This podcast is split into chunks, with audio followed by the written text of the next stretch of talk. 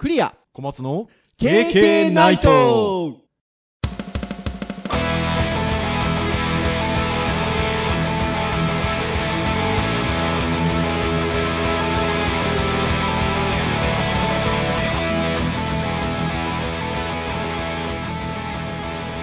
KK ナイト。はいということで第143回の配信となりますお届けをいたしますのはクリアとはい、小松です。どうぞよろしくお願いいたしますはい、よろしくお願いします。はいということでもう143回ということでだいぶ150回が だんだんだんだん近づいてきてる感じになってるなとおーまあ、カウントダウン的なね。ねえ、思えばあの50回の時とか100回の時はことさらにこうその前あたりはねなんか近いね近いねって言ってましたけどだいぶねもうね落ち落ち落ち着きましたね、だいぶ落ちね。着いてねちょちょっとなんか143っていう数字を聞いてああだいぶ150近いじゃんと思ってあの言ってはおりますがちょうどなんか予定では8月ぐらいですよね。そうですね、8月入ったぐらいが順調にいってるわ。はい。はい。143回と。はい。いうことでございます。はい。小松先生どうですか？あのまあ6月ですけどお忙しいですか？うーん、まあ、あんまりね、忙しいって言いたくないんですけど、あの、はい。忙しくしちゃいましたね。ああ でお仕事がねまずね転職されたというか。まあまあ、そうですね。業種は変えてないつもりではいるんですが、はい。6月にですね、仕事が決まらない可能性も、まあ っあ、あったので、はい。まあ、6月に一応その日曜日とかに仕事を入れてたんですよ。はい社会人向けのスクールとかね、はい。アニメーションの仕事とかね。はい。で、会社決まって、はい。で、会社もね、きちきちっとこう、入りたてなんで緊張感持ってやってるわけですよ。はい。で朝早くて、まあ夜はは前よりか、あ早くなったんですけど、はい。だけど、請け負ってる仕事もございますので、あの忙しくしちゃってますね、はい。うーん。だからなんかほぼ休みがない状態でしょ？今月は、そうですね。ねだって土曜土曜日が学部の授業がありますもんね。そうですね、だから、そうですよね。この間の土曜日だけですかね、だと週月月末に一応2日ほど休みますが、ボランティア活動してるので、はい、はいはいはいはいはいはい、はい、まあそれでもそれがあるから休むわけでしょ、そう結局ね、そうそうそうそう。そんな感じで、今月はまともに丸一日休みがほぼないですね。いやー大変。そうてな感じなんですけどどうですか？新しいところはまあ気持ちよくお仕事ができているというかなんというか。うーん、そうですね。まあやっぱり、どんな仕事でも最初の3ヶ月はね、同じ会社ってなかなかないので、はい。刺激的だなと。うん。で、まあ特にやっぱ前の会社と比べて、まうん。あちょっと、なんですかね、時間の使い方とかメリハリがちょっと違うので、あとはまあ僕自身も、うん。そうなんですかね、フリーランスで会社にいた時と違って、まあ正社員としてね、あの、まあ会社もね、盛り上げていこうっていうかね、あの、よくしていきたいなっていう気持ちがあるんで、やっぱだいぶちょっと構え方が 違いますよね、ちょっとね。はい。意外とあれですか？いわゆるベベンチャーっていうような感じですか？うーん、まあまあその類に入るんですかね。ううーんなんかねであのーまあ小松先生そのようにちょっとこう生活環境が変わったというかお仕事環境が変わったということなんで僕もこういう収録の場だけじゃなくてどんな感じですかって聞く機会はあるんですけどなんかね社長さん割と近いんでしょ？ご年齢がああ、そうですね。僕の一個上かな。はい。僕の年代はそんなに多くないのかな？割と若い人多いですよね。うんそうなんですね。そんなね、あの、状況でお話しされてた時に、なんかほら、採用をしていきたいみたいな話もしたんでしょ？その今後、その、小松先生がじゃなくて、その、先々の会社の状況として。あの、あれですよ。あの、今年の最初に一発目でかました2018年問題の話ですよ。に関わることでしょ？そうそうだ、会社、社長に言わせると、に2022年問題でほ、ら2018年で大学が問題になるってことはその4年後ですよそうそうそう2022年問題ですよ。そう、会社がね、あの、人を取りづらくなるというね。状況が起こってくると。まあまあ、もともとね、人口減ってますからね。そうですね。まあでもまさにね、あの時の話ですよね。そうですね。大学がと取りづらくなるっていうことは、まあ大卒のっていう言い方にはなっちゃいますけど、人たちをってなった時には当然ね、ね大取りづらくなってくるっていう。うん。そうですね、大卒をあの会社に入ってもらいたい企業さんからしてみたら、今までね、ずーっと増えてきて、で、横ばいだったのが2022年からガクッと減っていくと。うん。なのでね、でね優秀な学生がね、優秀な会社にこう、固まっちゃうわけですよ。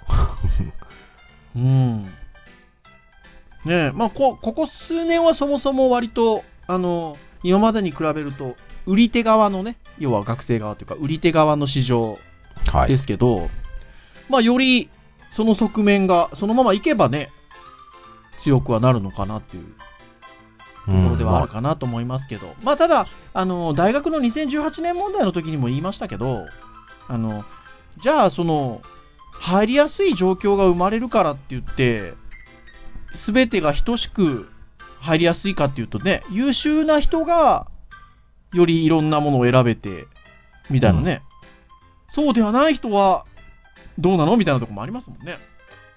うーんなんかまさに同じまかなっていう気がするんですけど。あそうですね。あの、マッチングの部分があの優しくなることはまあ間違いないかなと思うんですけど、うん。じゃあまあ行きたい会社に行けるかって言ったら、まあ、会社さんもね、やっぱり優秀な人が欲しいっていう風になると、うん。まあまあ内定が出る人はたくさん出るでしょうけど、うん、まあ出ない人はまあ今とあんま変わんない気はしますけどね、うんそれはそれでね。うん。で、そんな中、先ほども言った通り、小松先生も、まあ、転職活動をされたと。しましたね。はい。で、今日はね、ターン的には教育のターンなんですよね。はい。久しぶりに、まあですね。はい。っていうところで言うと、なんかちょっと、まあ、ざっくりとキャリアについてのお話って、なんかできないかなっていうところで、はい。今日はね、行こうかなと。はい。ところでございますよ。はい。割とあの、その、Facebook だ、ニュースだ、なんだ見ても割とそのキャリキャリアに関わるニュースもちょいちょいと目にすることもありますので、はい。ちょっとそのあたりも、あの、触りつつ、ちょっとお話ができればなと思っておりますよ。はい。あのーなんかキャッチコピーとか出せればいいですね。出しますよ、今日は。っ てなところなんですが、ちょっと一つ目の気になった記事、まあ、小松先生も私の方にシェアしてくださったんですけど、あのーそれ以外にもなんか本当それこそ Facebook のタイムラインだなんだで、この記事は私の目にも入ってくることが多くてですね、はい。まあ、どんな記事かと言いますと、IT メディアさんのこれは、えっと、シフトっていうページの記事かな？はい。今までの常識を覆す。就活をやめてエストニアへ。そこで私が確信した日本と世界のキャリア間の決定的な違いといううん。記事があるんですけど、この記事はちょっといろいろ思うことがある記事ですね。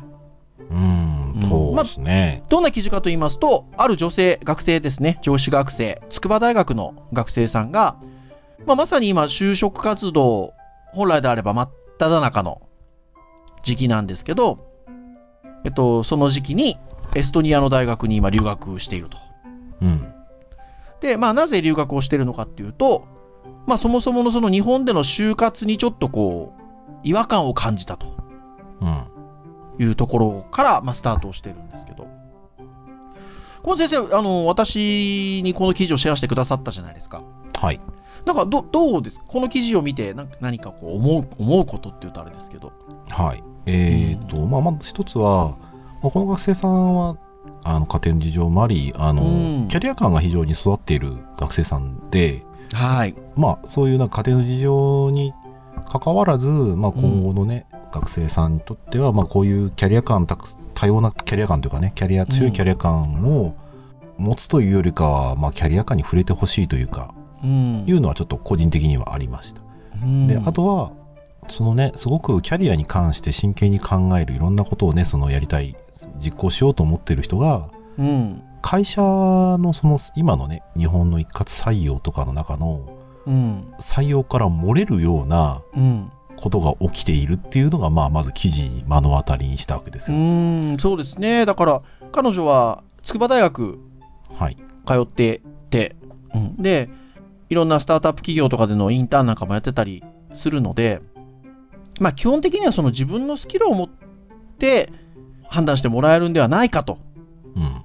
いうような期待も持ちつつ、あとはそのエントシエントリーシートに添削をしてもらい、なんか面接のロールプレイをやり、みたいなところではない、ちゃんとその自分を見てくれるんじゃないかっていうところから、就職活動してみるも、第一志望から不採用通知を受けてしまったと。でも、その2週間後にはエストニアに旅立ったとうん。いうところで、ね、すごくその、スキルであったりとかっていうのをお持ちである方だと思うんですよね。はい。でも、そういう方がやっぱりこう採用に漏れてしまうような状況っていうのがね、確かに小松先生おっしゃった通り、やっぱ今の日本のね、この一括採用のやり方だと、起こりうるのかなっていう感じはよくします、あの、すごくしますよね。うん。だから、まあ、もちろんね、タイミングだったり、キャリア、あの、会社さんが、ちゃんと見てくれる会社さんもあると思うんですよ。うん、もちろんね。うんうん、だけど一括採用と会社さんってやっぱりどうしても全員そこまで深くとかね長く理解する時間やっぱりなかなかないとなると、うん。まあ、ある一定基準を設けるしかないわけですよね。である一定の基準を満たしてないとみなすことをした時点で、えーまあ、ある意味効率よく、うんそのなんですかね。会社が損しない人というかね。いられるんでしょうけどでもこういうその、うん。自分を見てほしいと。しっかり見てほしいと。っていうふうな、こううん。でそれだけの,、うん。そのね、アピールするものだったり情熱もあるよっていうところを言っても会社さんからしてみたらそれをなんですかね人事の方が受け入れられる体制がうんとてもじゃないけど今できてないというか、そうですね。まあまあそういうだから、うんそういうことあの別のき、うん、別の記事で小松先生がこの記事もあのシェアしてくださったんですけど、あのビズリーチさんがやっているビズヒント HR というウェブサイトであの新卒のね一括採用についていろいろ歴史から何からちょっと書いていら書いてる記事があるんですけど、はいいやびっくりしましたよ。その新卒の一括採用っていうこの仕組みはいあの、まあ、僕ら普通にもう大学生時代ぐらいから、そん、それあるから、うん。なんか、なんとなく就活ってそういうものなのかなと思ってたんですけど、うん。これほぼ、すごい日本の独自色が強いみたいですね。うん。そうなんですよね。で、しかも歴史がね、だって明治時代うん。ぐらいから、なんかあるものみたいですね。1929年っていうともう本当に90年ぐらい前ではありますけどね。うんだって1914年の第第一次世界大戦の景気によっての人材不足からみたいな話も来てますからね。100年近いですよ、だから。まあ。っていうところで、ね、で、やっぱりあのいろんなメリットが結局あって、あのまあ、多くの人材に一括してアプローチが行われたりとか、同時に採用するんで人事管理の一本化ができたりとか、うん。で、まあ、教育をするコストね、これが、まあ、あのまとまっている方が行いやすいと。はいまあでもこれってその先に終身雇用がありますからね、多分ね。うん終身雇用があるから、まあ、ある程度時間をかけて一括で教育をするわけで、うんどうなんだっていう話もありますけど。まあ、あとはね、あの、同期の社員がいれば競争力が上がってスキルが伸びていくであろうということだったりとか、あとはね、企業への、あの、愛着であったり、忠誠心であったりとかっていうところもあるのかなっていう、まあ、いいくつかのメリットがあってっていうところではあるんですけど、そうすると、まあ、そういう状況だと、逆に、こうあんまりなんか個性的な色がついてるっていうよりは、うん。あの、そこそこ優秀っていうんですか？なんていうんですか？ね、素早からく、あの、まずいところがなくて、で、素直に吸収してくれる人の方がいい感じがしますよね。そこに乗せようと思えば。まあ、変な話会社は染めた染めたいですからね。うん、会社側からすれば。うんってなると、まあ先ほどのような、ちょっとこうね、個性のある、でもスキルも本当あるうん学生っていうのは乗りにくいですよね。うんしかも、えっと、そのページに一括採用の逆にデメリットというところで、タイミングを逃すと、っていうのがあるんですよね。もうお同じ時期に1回で採用するんで、はい。タイミングを逃すとっていうのがあるじゃないですか。その時期のタイミングを。うん。あの、新卒に関して言えばね。はい。なので、まあ、それで言うと、そういう方がそういう判断で1回漏れてしまうと、もう、その後はないですからね。そうですね。日本の仕組組みで言うと、その後は今度、新卒でっていうのがもうなくなりますからね。留年する以外には。み。まあまあ、第二新卒っていう言葉もありますけども、、今ありますけど。ど、いい意味合い違いますからねう。ん。そうなんですよね。なかなかね、難しいですよね。ただ先ほど言ったみたいに、じゃあそれ一括して教育をするっていうシステム自体は、終身雇用があって、年功序列があってからこその、それこそ、仕組みであって、うん。この今、ね、終身雇用がもうほぼなくなってしまっている現代に、じゃあ果たしてこの採用する仕組み自体がそもそも正しいのかどうかっていうのは分からないんですよね。そう、だから。どうですか、実際、あの今ちょっと新卒の記事があって、し新卒の話をしてきてるんですけど、小松先生も活動をちょっとしされてたわけでしょ、多分ちょうど終転職終転職されてたっていうことは。そうですね。どうでした？そのなんていうか じ自分、自分否定じゃないですけど。まあまあ、あの、学生とね、ちょっと事情が違うなっていうところはありつつも、一緒だなと思うところはやっぱりお見合いだと思ってるんですよ、僕は。うん。うん。いわゆるお付き合いしましょう、結婚しましょうっていう関係うんだと思うんですよね。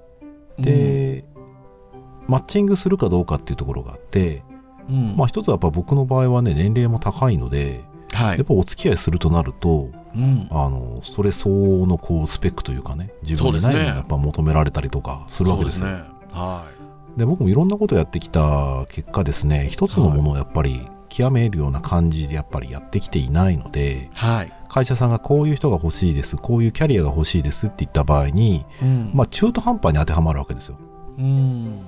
だそうするとねやっぱり年齢が割高い割にやっぱりそれの経験が少ないとかになるとうん。まあ別に僕自身のね完全否定するつもりはなくても向こうん。う会社取る側からしてみたらやっぱ慎重に、ね、お付き合いしたいし取りたいしっていうところはあるので、うん。それは無理っすよね。うん。で最初はね転職エージェントさんとかにお願いして、あの求人票をもらって送ったんですけど、まあ、ほぼ、はい。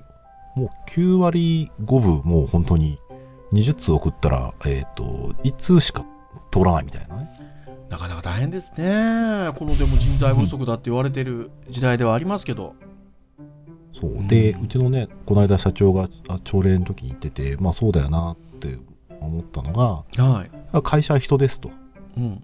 うん、だから人なのであのやっぱりまあなんですかねいろんな意味でまあ言われたんですけど僕が感じた人だっていうところはやっぱり会社って大きくなりたいとか健康になりたいとか、うん。より健やかに育っていきたいとかっていう願望があるわけですよ、うん。そんな中で何するかって言ったら今自分にとっての栄養だったりとか、うんその力になるものが欲しいわけですよねうん。でそれ人によって実は栄養が足りてるもの足りないもの違うわけですようん。そうだから僕みたいにその一つ組み込もうと思った時にやっぱ合致するかどうかすごい大事でうん。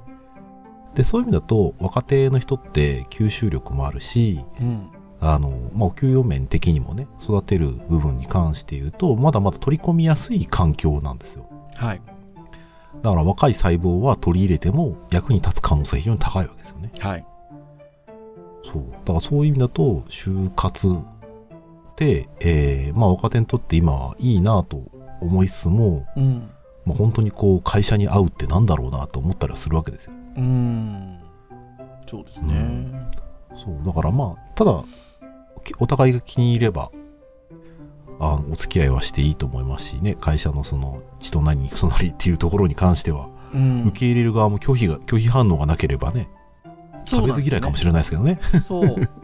そうなんですよ。でもやっぱり、拒否反応を示す、ね、若い方もいらっしゃるわけで、うんあの、別の記事で、えっと、ウィズニュースさんの記事で、メガバンクを3ヶ月で辞めた東大生、日本型雇用観光への違和感っていうやっぱ記事もありまして、はい、東大卒で留学も経験して、うんで、メガバンクに入行したけれども、3ヶ月で退職したと。はい。はい でも、ブラックではなかったっていうんですよね。うん。もう単純にやっぱり定められたルールを忠実に回していく。うん。まあ、今後はもう電子化されるんじゃないかなっていう紙仕事が多いと。うん。あとは、これはこの方にとっては大きかったみたいですけど、事例一つでどっかに行かなくてはいけない転勤ということで。で、そこの転勤の面で言うと、あの東京生まれの東京育ちなんですって。うーん。なんですけど、別にそれで地方に行きたくないっていうことじゃないらしいんですよね。うん。じゃなくて、自分の住む場所を自分で決められないということの方が強いストレスだと。その生き方は自分には辛いかなっていう意味での、えっと、転勤があるっていうことのようなんですけど、うん。ここで言うとでもわ僕はそれは割とわかわかるっていうか、福岡に戻った身とすると、何かその、自分が住むべき場所を求めるっていうことが一つの仕事をやる上での基準になるっていうのは分からなくはないんですよね。うん。そうですね。そうだから、事象だけを取ると、その言葉尻だけを聞いてしまうと、なんか若い者が3ヶ月で辞めて転勤が嫌だみたいなことだけ聞いちゃうと、こらえ性がなくてみたいな捉え方をする、その記事の上辺だけを見たら、ちゃんと読めばそうやって書いてあるんですけど、あるんですけど、あのーやっぱそういう面はありますよね。うん。そうですね。会社に対する価値観はやっぱみんなそれぞれあって、まあ当たり前だと思うし、いいと思うし、甘えとかじゃやっぱないわけですもんね、これね。そう。甘えとかじゃないんですよね。まあ、とかくこういう、なんか何ヶ月で辞めましたみたいな話っていうのは、あの、そっちで捉えがちな記事も多いじゃないですか。うん、そうですね。若い人は、みたいなところで。僕はダメだったんですけど、僕はダメな学生だったんですけど、あの、今の子割としっかりしてますからね。まあうんね、しっかりしてるがゆえにね、まあちょっとやっぱり精神的にちょっとね、こう追い詰めちゃうような感じは感じますけどね。まあそうですね。まあさっきのあのエストニアに行った子じゃないですけど、多分、えっと、僕自身は本当にあの何にもそういうキャリアみたいなことを考えることなく多分就活をしたタイプで、はい。あのさっきのそれこそエントリーシートだなんだ、その面接のロールプレイだ、自己分析だ、みたいなのを多分形でやって、あの自己分析をしたキャリアをちょっとその時に考えた気でいたんだと思うんですよね。うん。うん、で実際にやっぱり仕事をしていくと少しミスマッチの感じがあるところを感じたりとかね、うん。まあ、していくようになってみたいなところがねもともと私大学卒業してやった仕事と今は全然違う仕事してますけどね最初にお話をした女子学生みたいにあのちゃんとしっかりとしたキャリア感があってうん、で、えっと、そこの段階で気づけるっていうのはねすごく素晴らしいことでうん。大半の人はでもそこに至らない人も意外と僕みたいにうん。多いのかなと先ほども言った通りいやでも僕に比べたら今の若い子たちは多分すごい優秀なんですけど思ったりしますねでね、これね、うん。僕、働い、まあ今回転職活動をしてる中で、うん、まあ思ったことなんですけど、うん。最初はですね、転職エージェントさん、まあ大手のね、そういううん。エージェントさんに一応連絡をして、うん。求人票をね、作って、あもらって、自分でこう、職務経歴書を書いて、はい。で、まあ、あの、自分の求める会社に近いところにいろいろとこう、書類を送るわけですよ。はい。どこどこどこ落ちるわけですよ。うん。うん。で、その後でちょっと違うところでやったのが、まあ、うん。えーまあ、これ言っちゃっていいでしょ。グリグリーンっていう、あの、うん。就職の、よくね、あはいはいはいはいはい。あのあの、よくバナーとかで見ると思うんですけど、うん。グリーンね。畜生転職だっていうね。はい。あれが僕ちょっとやってて面白かったのが、はい。自分の経歴をまず書いて、はい。で、あの、自分のその経歴をオープンにするんですよ。うんそしたらそれを、あの僕が求人票を見るパターンもあるんですけど僕が求人票を見て僕が気になるっていうのを片っ端から押していくわけですよ。うんこれいいねこの会社面白いかもしれない話聞きたいなみたいな。うんらいきなり決めるんじゃなくて、うんあのとりあえず雰囲気だけこうまず良さそうだなっていうところにこうで向こうもうん人が欲しい場合にいろんなそのキャリアオープンしてる人たちを検索して探すわけですよ。うんで気になるっていうところを僕にやってくれて今度お話聞きませんかっていうのでまあ、面談をしたりするわけですよ。うんうんだから結局それ何が良かったかっていうと僕という人をまず知ってくれた上でうん。うんお互いマッチングしませんかっていうのがスタートだったんですね。うん。そっちは僕は割とその相手が見えない世界でのエージェントさんやってる。はそれはそれ多分エージェントさん自体によってだいぶ違ったかなと思うんですけどうんあのグリーンの方に関してはそういう自分のまず知ってもらうがベースだったのでうん割と気持ちが前向きになったしより自分を知ってもらうために今何が足りないかが、まあ、痛感して分かったわけですよ。うんで何が言いたかったかっていうとそのエストニアのねその、うん留学した学生が今記事になったじゃないですか。うんで絶対この学生欲しいっていう企業さんすごいいると思いますいね。ますよね 実際もうだって向こうでもなんか誘われてますもんねうんエストニアでね記事見ると。うん。でもそれってん。別にエストニア行かなくてもその学生って本当はね東京でもそのそういうことを知ってもらえるうん。キャリアとしてうん。あの自分自身がこういう仕事をしたいだったりこういったことを考えてるっていうのを体現化するようなね行動なりを理解してもらえる知ってもらえる場所があればうん。企業さんっていうのは欲しいわけですよ。はい。おっしゃる通り。だけどそういう活動をしてなかったらうん。分かんないわけですよ、うんだからまあ今後のそのねあの会社のマッチングっていうものは今はまあ昔からあるそのね一括採用の時代が残ってやっぱり雇う側も効率化だったりとかねやっぱりこう、うん。やっぱりマイナスにならない取り方をしてったらやっぱりそういう学生を取りこぼすわけですよね。うん。だから今後はだからそういうふうなそのお互いがお互い知るようなシステムに僕は変わっていくべきだし、変わらないと会社も生き残れないんじゃないかなっていうふうにすごく感じるんですよね。いやそう思いますでそのいろんな環境だったりとかあの変わってきてるじゃないですかまあさっきのその、例えば終身雇用だ年功序列だみたいなこともそうですしあのいろいろこう男女の仕事への関わり方とかも昔と全然変わってますしうん。みたいなことを考えていくとその採用の形だけが昔のまま残ってるっていうのはやっぱ不自然でうん。しかもその先ほどからあるような割と一括採用っていうところの、えっと、メリットでもあるんでしょうけどその企業側からすれば、えただし、まあ、東大の学生じゃないですけど先ほどの、えーも含めてあのそこに乗っかる側からするとあのそういうシステムってなんか考えないことにつなんていうんですか？しや直結しやすいというか思考停止にやっぱ陥りやすいのかなっていう気がするんですよね。まあね、マニュアルシステムっていうものは、まあ、に本来そういう、そのためにあるためのもそうですすのでからね。よね。だから、あのーなんかその、何色にも染まってない人たちもそうですし、ひょっとしたら何がしか少し個性的なところがあったりした子たちもそこに乗っちゃうと、そういう目がちょっとだんだんだんだん薄れていくようなところも出てきちゃうのかなっていう気がしていて、うんちょっともったいないですよね。まあね、なかなかこう、会社さんもね、あの効率よくやりたいっていう気持ちはきっとあると思いますよ。なんかね、数年前に、うんね、あの、就活で、あの、採用、その、面接したら、いくら払ってくれみたいなね、うん。2525円の話じゃないですけど。はい。はい。あれも結局その、一つはその会社側が真剣に一つ考えたやり方ではあると、まあひ批判は結構多かったですけどね。うん、ちゃんとその取りたいと。で、真剣になってる人を取りたいと。じゃあ、その、その来てくれた人に対して、えーじゃあ、その面接代を払うじゃないけどね。その代わり、まあ、その、うん。えー交通、交通費とか払ったりとかってのあるんですけど、うん。うん、やっぱそういう、ね、真剣に考えても、やっぱ、やっぱり、いい会社に100人、200人来ちゃったら採用側は何かの基準でやっぱり選ばなきゃいけないので、うん。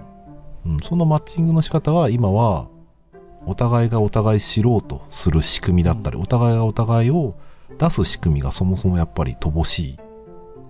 結果的に普段使いしてる SNS を見て、まあ、ある程度のことしか結局分かってないみたいなね。で、それがもうちょっと表面化というか、より深くなってくると、それをどう活かすのか。まあ、うん。結局会社に、社会にね、もしくは会社に対して、こう、一緒に仕事をしていくってどういうことなのか。そういったところで、活躍できる人はどういう活動をしていくのかっていうのがだんだんだんだんこう浸透していくんじゃないかなって気はするんですけど、うん。まあなかなかそういうお互いが知る仕組みがないと、まあ変わらない部分は変わらないのかなと感じるところもありますね。だから、まあ、それで言うと、実は僕、ね、あのデジタルハリウッドにあの半年ちょっと前から復復帰しましたけど、あの組織の所属として復帰しましたけど、はい。まあ、その前までいた福岡の会社はい。の、えっと、親会社、まあ、福岡のベンチャー企業なんですけど、あのすごく今、ここ数年ですごく人数増やしてきてるんですよ、ベンチャーで。で、今100人弱ぐらいなのかな。うんだからあのここ何年かは新卒10人規模ぐらいで毎年取ってるんですよ。うんその規模の会社ですけど。で、どうやってあの採用活動してるかっていうと、あの面接やんないんですよ。へえ。面接はしないで、なんと、インターンやるんですよ。ああ。就活希望する人は1週間なり2週間なり。まあ大体2週間がベースだったかな。うん。で、あのいろんな部署で仕事してもらって、最終的に何か企画た、あのその希望している職種に合わせて、何かサービスの企画をプレゼンしてくれもらう最後必ずプレゼンなんです。全社員の前で。はい。うん、で、学生に対しては、最終的にまだ来る気がありますかっていうことで。うんで、こっち側は、えっと、もうだから面接はしないんですよ。でそのインターンしてる間にそれぞれの部署の人がどういう人だったっていうどういう子だ、学生だったっていうことだったりとか就業後に飲みの席とかでいろいろちょっとお話をして普段の様子見たりとか。それで決めちゃうんですよ。だからそういうのはねあのちょっと見えやすいですよね。うん。人となりであったり。りその個性であったり。まあ面接というね、短い時間で効率よく情報を得ようと思っているところが、まあやっぱりなかなか分かりづらいので、まあインターンみたいにね、ある程度長い時間で情報量をたくさん得た上で、まあ判断するっていうのは正しいと思いますよね。うんまあ会社さんによってはね、人数多くてできないっていうところも事情としてあると思いますけどね。そうそう。で、そこは、あの、やっぱり、福岡のベンチャー企業っていうところで言うと、それなりにやっぱりもうすでに危機感があるんですよ、結局。うんいい人材、をもう取りたいと。うんしっかりその取る段階で。そうだから、面接っていう形じゃなくて、ちゃんと会社も知ってもらって。うんだから、入ってくる段階でやっぱり、ね、新卒の子たち僕所属してた時にいろいろ聞くと、やっぱりその働いてる人の笑顔がすごく良くてとかっていうことだったりとか、そういう話なんですよね。選んだ理由とかね。うんうん。だから、なかなか面接だとね、そこを実感するっていうのは難しいですよね。どういう会社のどういう社風でとかね。うん、なんかやっぱり人な気がするので、なんかそこにね、自分が共感できるみ魅力的な人がいるとか、うんそういうことってね、お仕事をする上では、あ、えら選ぶ上では、なんか大事なのかなって一つの要素として。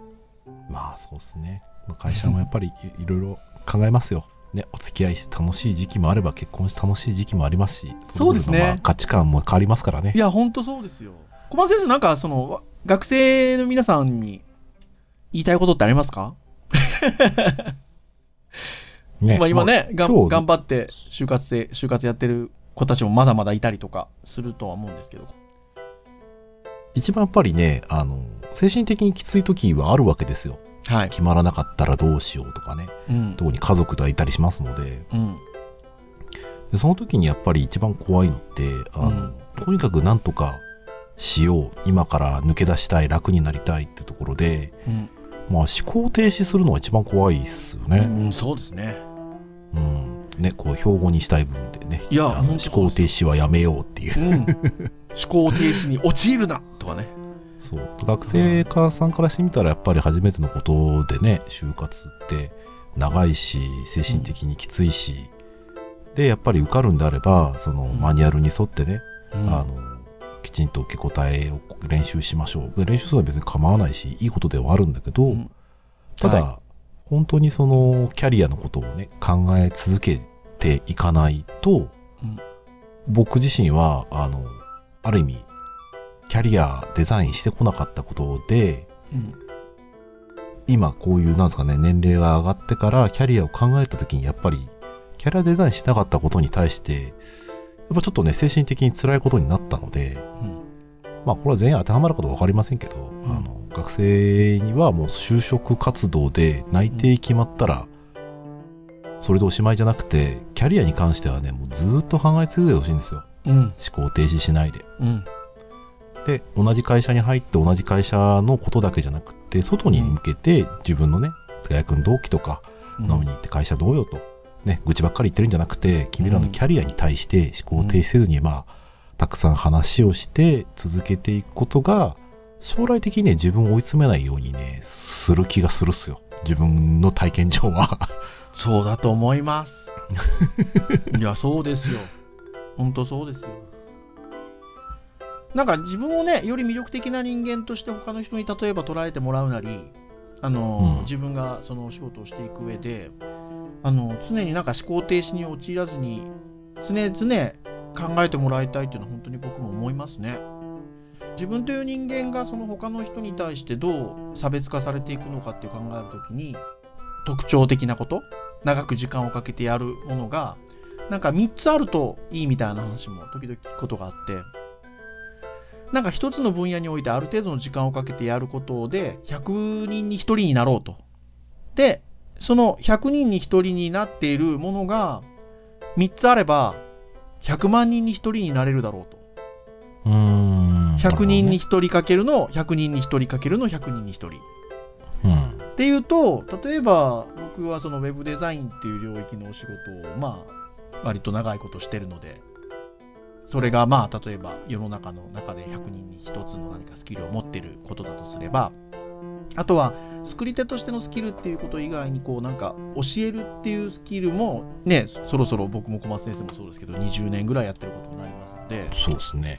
に教えるっていうスキルも多分世の中の100人に1人にはなってるのかなって思った時にもう一個ぐらいなんかね100人に1人になりうる新しいものがあると、それを掛け合わせると今度100万人に1人になってこれるのかなとかね。思ったりね。ああとね、僕、それ話、その話聞いてね、あのーまあ、ツイッターとかで、うん。深津さんだっけな、あのーああ深津さんはい。だった気がするんですけど、で、はい。えっとなんかね、その、知ってもらうっていう行動、まあ、自分のその、今、自分がこういう活動をしてるとか、こういうことができるっていうことと、まあ、それ自身を深めることのバランスが大事だみたいな話があって、結局、その、うん。何かを深めることをやることは大事なんだけど、それを誰にも知ってもらってなければ、やっぱり意味がないっていうかね、なかなか、あの、つながらない。うん。で知ってもらうことだけ知ってもらっても深くなければ、ね知ってもらっても別に興味は湧かない。だからそういうそのうん。深く知るっていうことと、やっぱりそれをやってることだったりとかねあの知ってもらうための努力がやっぱり必要なんだなと、うん、だから若い人何ができるかなって言ったら、まあ単純に日々の記録をつけるだけでも僕全然いいなと思うし、あはのまあ、はい。贅沢言えばポポートフォリオみたいなものを何気ないものでいいからつけとくと、いざ自分がね必要になった時にね、うん。すげえ役に立ちますよ。僕今回やっぱりね、うん。自分のプロフィールを掘り起こすだけでもやっぱり相当辛かったですから。い ねポートフォリオないんですかって言われたらうーんちょっとまとまってないですみたいな そう自分のだから知ってもらう機会い何回か逸しちゃってるわけですよ、うん。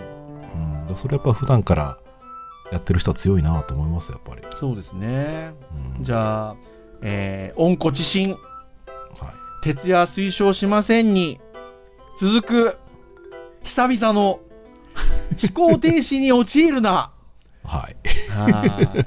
これねこれをちょっと経験的コピーと言いましょうか標語と言いましょうか はいそうですね、ちょっと本、あれですね、ウェブサイトも、それなんか、あの、キャッチコピーに貼っときましょうか。貼っときましょうかね